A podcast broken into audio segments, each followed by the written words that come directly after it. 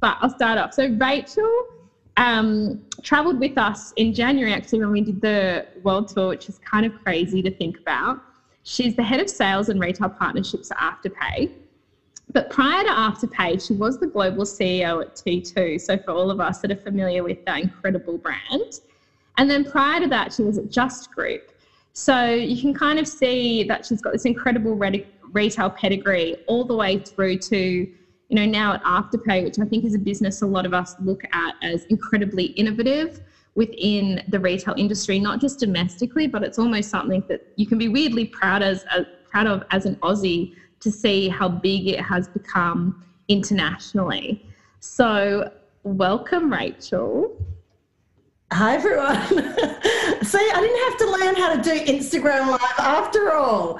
I just had to use Zoom that I've been using for the last 10 weeks constantly. Hey, everyone. Happy Monday. So, my first question can I ask it?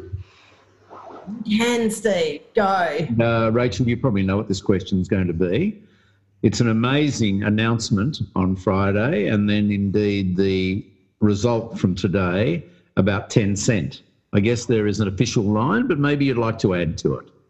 Of course, there's an official line. Yeah, hugely exciting. Um, you know, it's funny, Steve. This time last year, I was in Shanghai um, as part of with Paul Greenberg as part of the International um, Retailers Federation. We we're attending a conference, and we went and visited and we saw JD.com and all of that. So, sort of to come full circle is pretty amazing. Um, they're an unbelievable business. Um, so, you know, they're processing, I think, about a billion transactions a day. So that's something for us in Afterpay to aspire to get to is a billion transactions a day. Um, and I think, you know, one of the things that, you know, you're talking about, Steve, being super proud. Well, we should be, you know, an Australian business that has gone global and then, um, you know, been able to sort of have that level of investment from that kind of an organisation is, is super exciting. I think you know, from an afterpay point of view, afterpay's philosophy has always been about sort of partnering with retailers, learning from the best, and then seeing how we can apply that to help you know grow our customers and grow our merchants. So for me, that was a you know a hugely exciting um, you know announcement for the business, and you know we um, had set up a subsidiary earlier this year. Um, with a view of creating a sort of engineering and data hub in Shanghai. So, sort of has all um, transpired and um, worked well. Just an amazing result.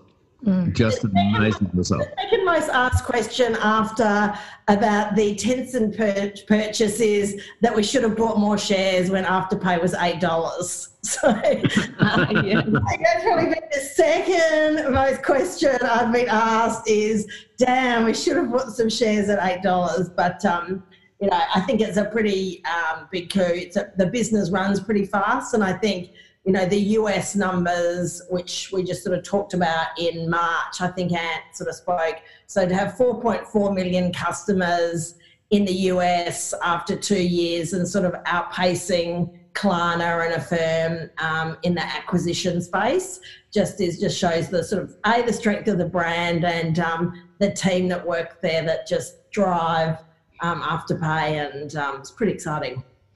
Yeah, mm. excellent. So let's let's get in and ask you a few questions from all of your experience with Afterpay, but even before that experience, just as a retailer. And I guess what the first question is all around how is COVID nineteen affecting Afterpay, and uh, and what are the kind of key things you're noticing? What are the things that are really popping out that you're noticing as being different? Yeah, I think I mean I mean I can't even remember April to be honest. It's like it was just vanished in a sea of Zoom meetings. And I, I just thought, oh my God, it's already like the 4th of May. And like, what, what happened to April? So I think, you know, everyone just the pace of it, Steve, was just incredible. And, you know, just that for, from a business perspective, what was required and, and how to pivot um, the most overused word pivot along with um, unprecedented. So I said to myself, don't use them. But, you know, I think just having to move super, super, super quickly. So I think from an afterpay point of view, no different to our retail partners in terms of having to, you know, move quickly and look at how you, um, you know, look at your risk profile from merchant and consumer. Um, and really, you know, something I think I'm super proud of from a team point of view, just dividing the teams and going, okay, so globally, who's going to work on what? and how do we think through? So it's this thing of sort of forget everyone's title, everyone has to just get in and help get this the job done. To be honest, um, and we've obviously got you know a large customer service team. So from that customer service team, all then had to go and work out how they were going to work from home to then looking at sort of merchant and consumer risk and how we were going to sort of trade the business and navigate through. Um, you know, it was something that even in your wildest dreams, you would not have um, thought of this as a potential scenario. But I think what has been sort of what the flip side of it is is that you know it's giving retailers a chance to bring forward some of their um, maybe what was on some of the innovation pipeline from an online point of view mm-hmm. um, and um, as well as then sort of seeing okay well how can we do business differently so i think you know it's been a, a, rocky road and certainly one that no one ever wants to do again. Um, but I think what will be interesting is just to see um, what shifts remain and what shifts are actually ones that are just a moment in time. I really like this thought of nimbleness, which I think is really what you were talking to about the organisation.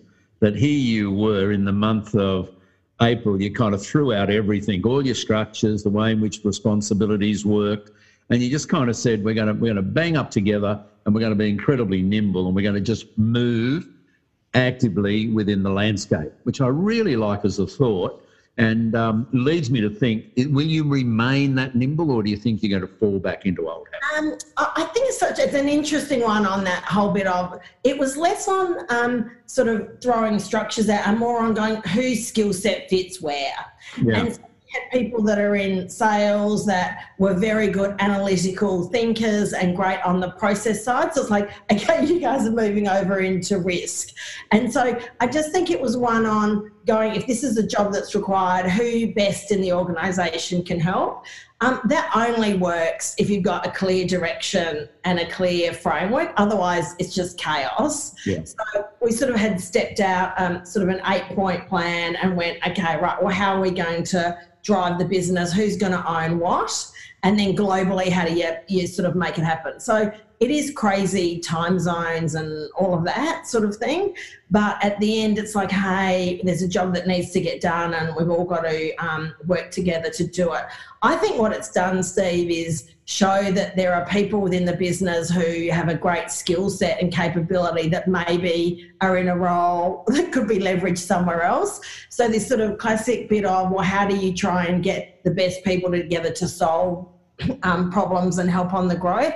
I think that will absolutely um, continue.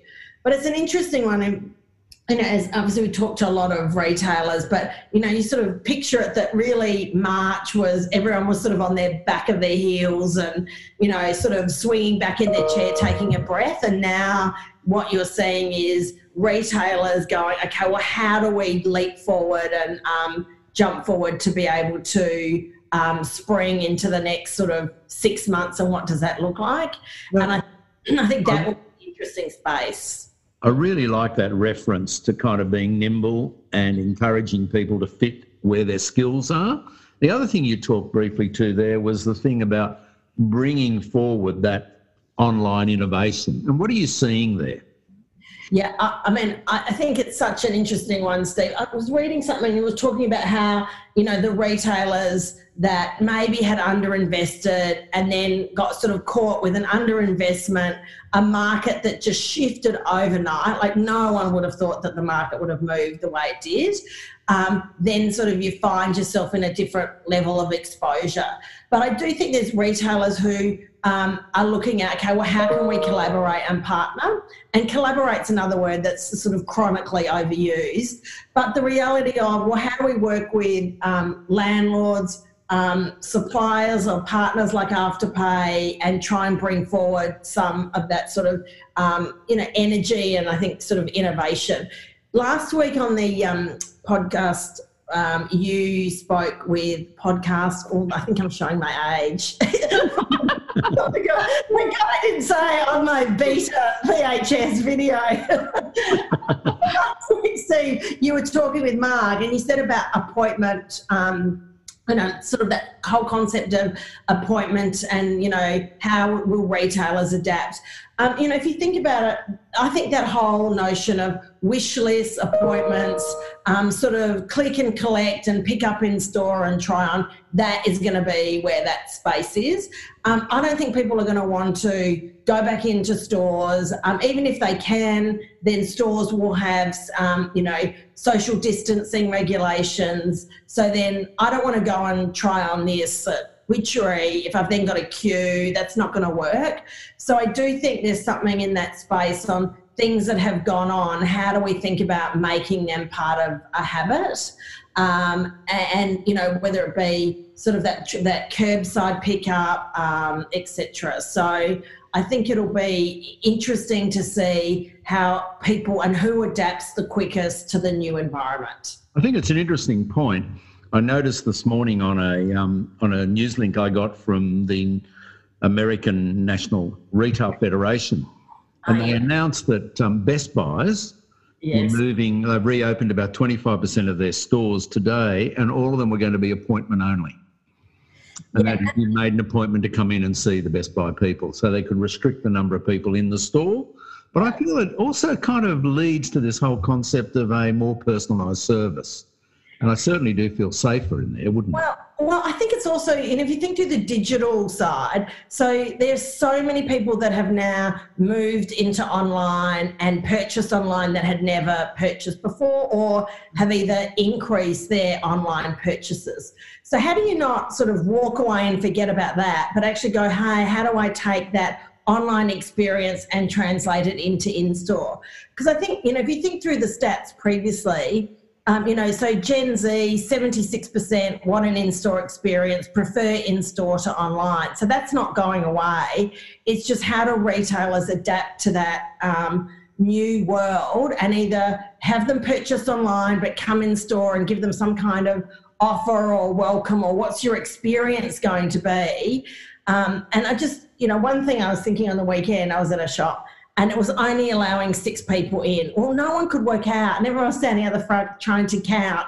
Who's is there six in there? Is that stuff? So I'm like, we've got to work out a way of handing, you know, either the six numbers over, or you've got we've got to sort of come up with a solution. Mm-hmm. And I do. As you think through for Christmas, um, it'll be really interesting to see how that trade lands because I think that will be one where you know, um, if you're a retailer who normally you're wanting very high sales per square metre, you're wanting great usage of your rental space, but that's not necessarily going to be able to work because you've got a, you know, say typical footprint, 120 square metres. Well, you're not going to be able to have 40, 50, you know, customers in that store. So, you know, it's now as the negotiations go on with landlords, how do you get more space? What are you doing on supply chain? So, I do think those retailers who are starting to sort of push forward and think about some of those questions, because um, I think that's going to remain until December. Hmm. So, on that, then, because something we were talking about earlier, and I think it's probably something I've been quite interested in over the last couple of years, which is the effect of Black Friday, Cyber Monday, that kind of Cyber Week, which arguably, you know, maybe three years ago, I think a lot of people looked at it as being very American, the whole Thanksgiving through to, you know, Black Friday, Cyber Monday, not necessarily part of Australian culture. And then all of a sudden, two years ago, it started to eat into Christmas sales and Boxing Day sales to what we saw last year, which was really pulling spend away. What do you think in terms of like post COVID ish, I'm assuming, like what do you think this will look like with physical Christmas sales or that Christmas period versus the role of digital now that more of us are shopping online and, and how that Black Friday will show up? Yeah, I mean, it's so interesting how quickly things move. So if you think through sort of three years ago, Black Friday was sort of a thing, but not really a thing. And last year it was definitely a thing. um, and so what you saw is really, you know, you really now have to compare November and December together. And they're almost like one big trading block because it was previously just all about December and that sort of 10 days before Christmas and Boxing Day. And no doubt with Black Friday, it's now made it actually November and December with a big dip underneath. Um, so I think, you know, maybe it flattens it out a little bit. Um, I think that the online component will absolutely still remain. Um, but you'd like to think that there's an opportunity to try and um, flatten out a bit of that sort of sales peak because um, I think retailers are going to be looking for how they can drive full price sales because mm. they're going to have to quit. I mean, I think the interesting bit will be as stores open and depending on the time, like what retailers do with the stock and inventory that they're currently carrying in their stores. Um, and I think they'll have to sort of think through how do we try and quit that stock and um, you know that sort of balance but i think november and december will be really interesting in inverted commas because you know, if you think through the stimulus, um, you know, goes to September. So it's whether or not, you know, the government then puts a further stimulus in place or what happens with the economy. So unemployment will be what will it be, Steve? 10% probably? I suspect it'll be higher. Yeah. I think um, the economic downturn is something we're only just beginning to feel. I think, you know, um, you look at a lot of retailers still had pretty good marches. Some retailers in certain categories even had good Aprils. I think um, the economic downturn, which is obviously going to follow the COVID downturn, is probably more like July, August. And I think it's then how we make our way out of it. But I think by the time we get to August, we could easily have 11, 12% unemployment. Mm. Yeah, and I think then how retailers manage to that consumer and that change in the consumer base um, I mean, I think there's an interesting thing. Every single person I, I, you know, I know is on TikTok. So all this sort of bit on everything that everyone's been amusing themselves with while they've been in in uh, lockdown and isolation. How do retailers play in that space? Because I mean, TikTok and all the you know consumers looking for retailers on YouTube that's just all amplified. So now everyone's stuck. They've got nothing else to do but go online. So what you are seeing is retailers back on TV. Um, the Accent Group have been on there quite heavily with a number of TV ads. So um, you're seeing some different retailers go on TV as sort of consumers are much more focused in what they're doing. So it'll be interesting to see where that um, sort of uh, shakes out and what, what happens in terms of the trends.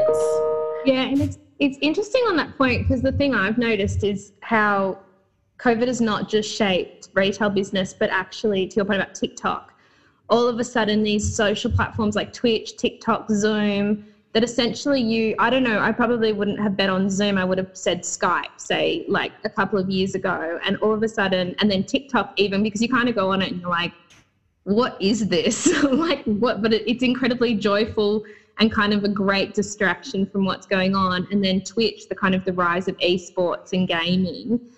That I think there's been a real shift in the media landscape and a further fragmentation of where that interest and where people are watching. So I have a couple of questions on here. Oh, yes. Okay, and have a, I feel like I'm going to start with like quite a controversial question, though I don't know if it was meant to be controversial when it was written. So, the, the it's from Chromo, and it says, uh, "You think COVID will change retail forever, and it's not just a six month thing?" Question mark. Specifically across across overall strategy. So I think there's the question of how big is this? Is it does it fully affect business strategy, or what parts of it are just smaller? Yeah, I mean, I think it does change business strategy. There's no doubt. Because I think if, if Steve's saying, I'm saying 10% unemployment, Steve's going higher, you go to the US, they're at 16% already. So that's going to be, you know, 20 plus. I mean, just, just terrifying numbers. And then the UK and the US are both still grappling with how to manage it. So I think you can't have that kind of um, debt in economies and not think that that changes um, the business strategy. So I think it'll be interesting. I think the importance of in store retailing remains as it is on digital. So, um, sort of all these retail apocalypse stories that always continue, the, the, the retail principles remain the same. You know, um, great product, great brand, great messaging, and tight on cost control. That's going to continue to be absolutely true versus um, thinking that there's going to be a seismic shift in retailing. Mm-hmm. I do think that there'll be, you know, those brands that um, are focused on and have a very strong niche position, a voice, and a clear articulation um, will win. Um, and then those brands that are sort of larger and maybe were in trouble before, now that's going to just be exposed even more. I'll just pick up on that point about brands that might have been in trouble. I love the quote from Scott Galloway where he said, just think of COVID as an accelerator. Yeah. So everything you knew that was going to happen, but you were thinking it was probably going to happen over three to five years, it's now more than likely going to happen in less than half that time. Mm. So just think of COVID as an accelerator. So we've seen the decline in certain categories, we've seen a shift to certain areas. Like we had seen a constant growth shift to online in discretionary retail. Now, of course, it's accelerating at an accelerating rate. Um, we've seen a decline in certain parts of the mix of retail. Those are the retailers which are the ones that appear to be getting in trouble the most. So I think his comment is a really relevant comment. Just think of COVID 19 as an accelerator. Yeah. Yeah, and I think if you were, you know, the, the, if you've got a underinvested um, tech stack, then you know there's nothing you're going to do with that, right? So there's this sort of interesting bit. You're absolutely right. So you know, retailers that have got you know 20% of, or 25% of their stores that are borderline or loss making, then those are the stores that are going to go. So that's the point. That's accelerating. So all that, all that thing's accelerating. Yeah, so they might have gone next year. All they're doing is bringing that forward. That's and, COVID. Yeah. So I think that beyond, you know, and I think it's also given retailers a chance to test. So you're certainly seeing some testing in spaces um, where it's interesting to go, okay, well, will we dabble? Well, you can now try and sort of COVID gives everyone permission to get out there and do things a little bit differently to try and see how to stimulate and, and engage your consumer. But, you know, Steve, if you weren't sure who your customer was before, then this isn't going to help you. No, and it will not. No, it will not. Got very slow speed on your website, and your, you know, you had challenges on: are you fulfilling from warehouse? Are you fulfilling from store? I mean, those things that they're always going to remain. Mm-hmm. But I do think it's made, um, you know, be interesting to see the consumer sentiment out of it and how local and you know some of those neighborhood trends which we'd seen whether that just helps to amplify those. So those retailers that can actually anchor into their community be really interested to see if that's a trend that then gets as you say gets brought forward with covid. Yeah. Yeah. So we've got another question this time from the wonderful sandra d And, uh, and she says, Has the average age of your customer increased with more people shopping online during COVID? Yeah, it's an interesting one. Um, so Alpha Beta, um, so Andrew Charlton, they put out a report today and sort of said that out of a survey, so 36% in that survey had um, used buy now, pay later as a for the first time as a result. So I think Afterpay has a wide, uh, such a wide um, sort of merchant group, if you like. We've got about 38,500 um, merchants in Australia. So our average age was 33 to 34, um, and we've still seen that average age hold true. So um, we have seen new customers that we obviously hadn't um, seen previously who are looking for a way to sort of manage their budget um, you know, some in a sort of, I guess, an easy way and pretty transparent way. Mm-hmm. Um, so we're seeing new customer acquisition, absolutely, but no significant change in the age. Mm. And then I've got a repeat question, but I'll bring it up anyway, just for anyone that missed the beginning of the discussion. Um, what does the 10% acquisition of a 5% stake mean for Afterpay? I just think it means opportunity for Afterpay. So I think we saw it with the Coatue announcement last year, you know, that gave us access to, you know, the best teams, the best technology, and some of the best thinking. And I think how do you always try and push yourselves as a business? So having them as a um, stakeholder is a huge opportunity for the business. I think Ant spoke about, you know, if there's a chance through WeChat that you know Chinese consumers could come to Australia, and when they do, they could use Afterpay. I mean, I'd be, be thrilled with that. um, so I think it's just uh, you know helping to unlock you know different doors. I think that the purchase was really off the back of, as we said, accelerated customer growth in the US.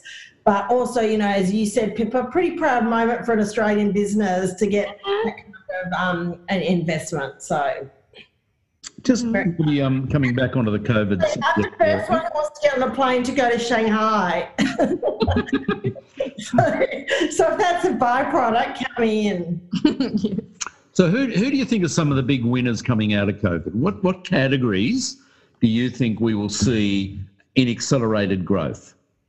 Um, I think absolutely anything to do with athleisure, home, um, you know, those categories, that sort of whole wellness space, people are now realizing whilst they love the gym, they could actually do it at home. So those categories are, are significant. Everything related to home, so home office, people are buying things, they're sprucing up, you know, they're sick of everything that they've been looking at for eight weeks and want to refresh everything.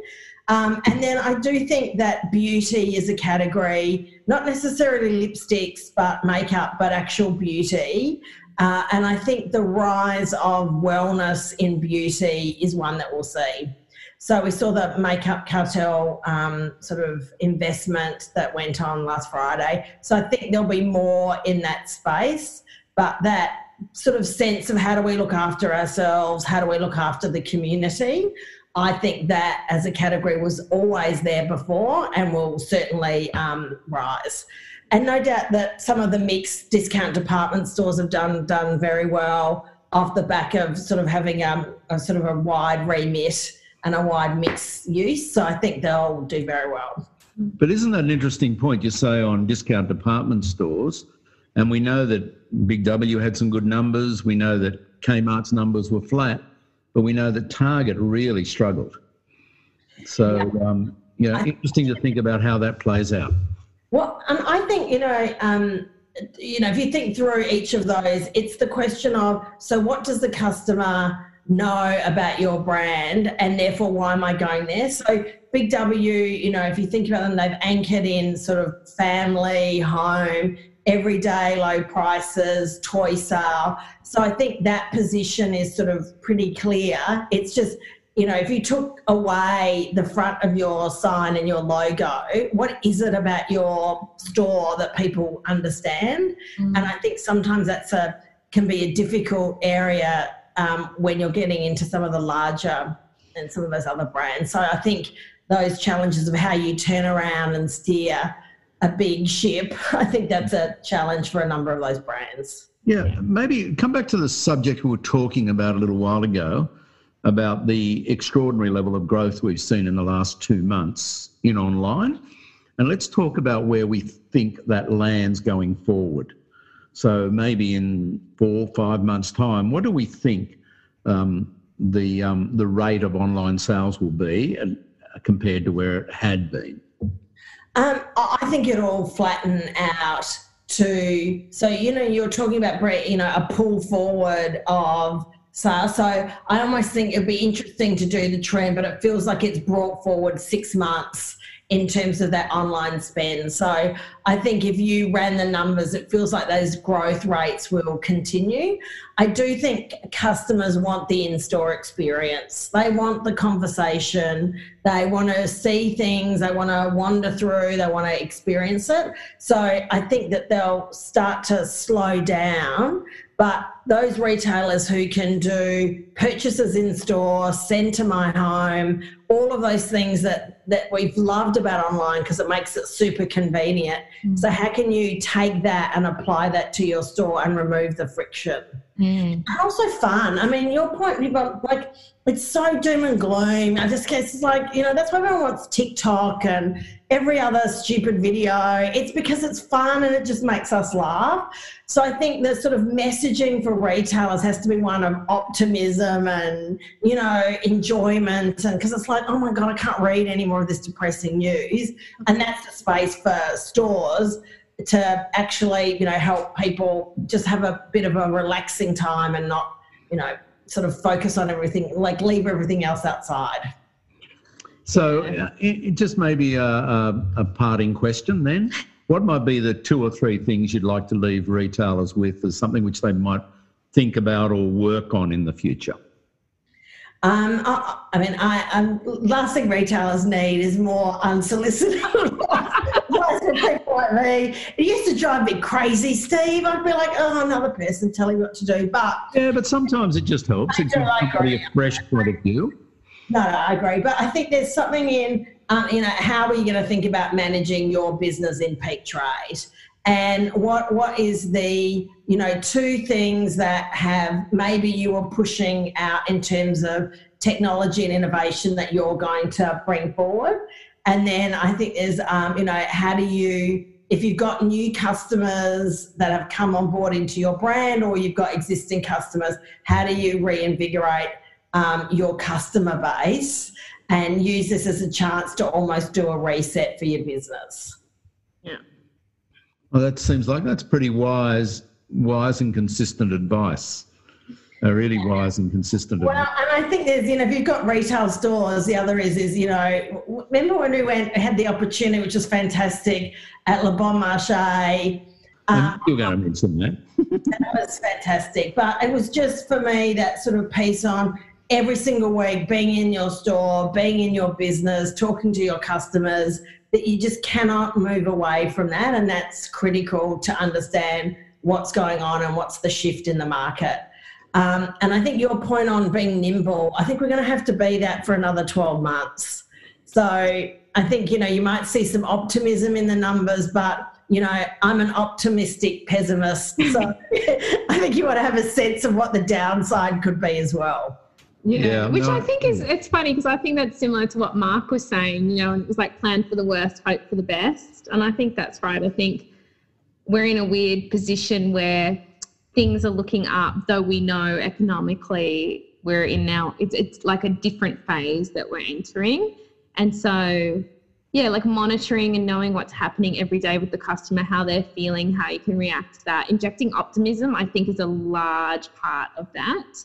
Yeah, and and, um, and last thing, but just to look for where the opportunities are. So there are small opportunities everywhere. It may be on your loyalty, it may be on the range, it may be on you know a free freight or some pricing mechanism. But where is the opportunity that you can um, maximise? Because it's just five opportunities worth five percent, and then then off you go. So um, you know, I think that the strongest retailers are those that hustle, hustle, hustle for that customer and the consumer dollar, and that is um, you know that's always going to be the case. And now more than ever, everyone needs to move and hustle quickly. Yeah, there's no doubt okay. that I think after the last nearly two months of kind of being in a state of hibernation, that most people have a, a desperate need to get back into their businesses. And maybe they do it with a real sense of joy, a real sense of positiveness, but to actually try and bring something new to their businesses in a really constructive way and something fun. I mean, I'll, I'll, let everyone go, but we did see on our numbers um, with the Queensland, New South Wales, and WA. So we saw the strength of those numbers in those states as some of the restrictions are starting to lift. Mm. So that thing about what what's your sense of optimism and fun, and because people are wanting that. So I think certainly we're seeing those numbers that customers are wanting to get out there. So how are you planning for that? Um, especially with your teams too, because it's sort of a bit weird to be going back in and so how are you helping the store teams to you know manage through that and have a bit of fun with the customer mm. um, i think that sort of will be super important mm. yeah. right well i will say thank you huh thank you so much rachel it's been an absolute joy full of wisdom yes. as always yeah lots um, of great advice yeah thank you so much for making the time to do this we really appreciate it as I as I hope most of the retailers listening in appreciate it. Yes. Really, thank you so very much. Happy retailing. So that was a wonderful conversation with Rachel Kelly of Afterpay. Um, if you join us next Tuesday, we'll be talking with Lorna Jane of Lorna Jane. And the following Monday, we'll be talking to John Slack Smith from Harvey Norman. And then the Monday after that, we'll be talking to Chris Wildsmith, who is the CEO of Mitre 10 New Zealand. All of these conversations will be recorded and you can find them exactly where you found this one. If you're looking for more information, you can head to our website, which is www.retailoasis.com, or find us on Instagram and Twitter. Thank you.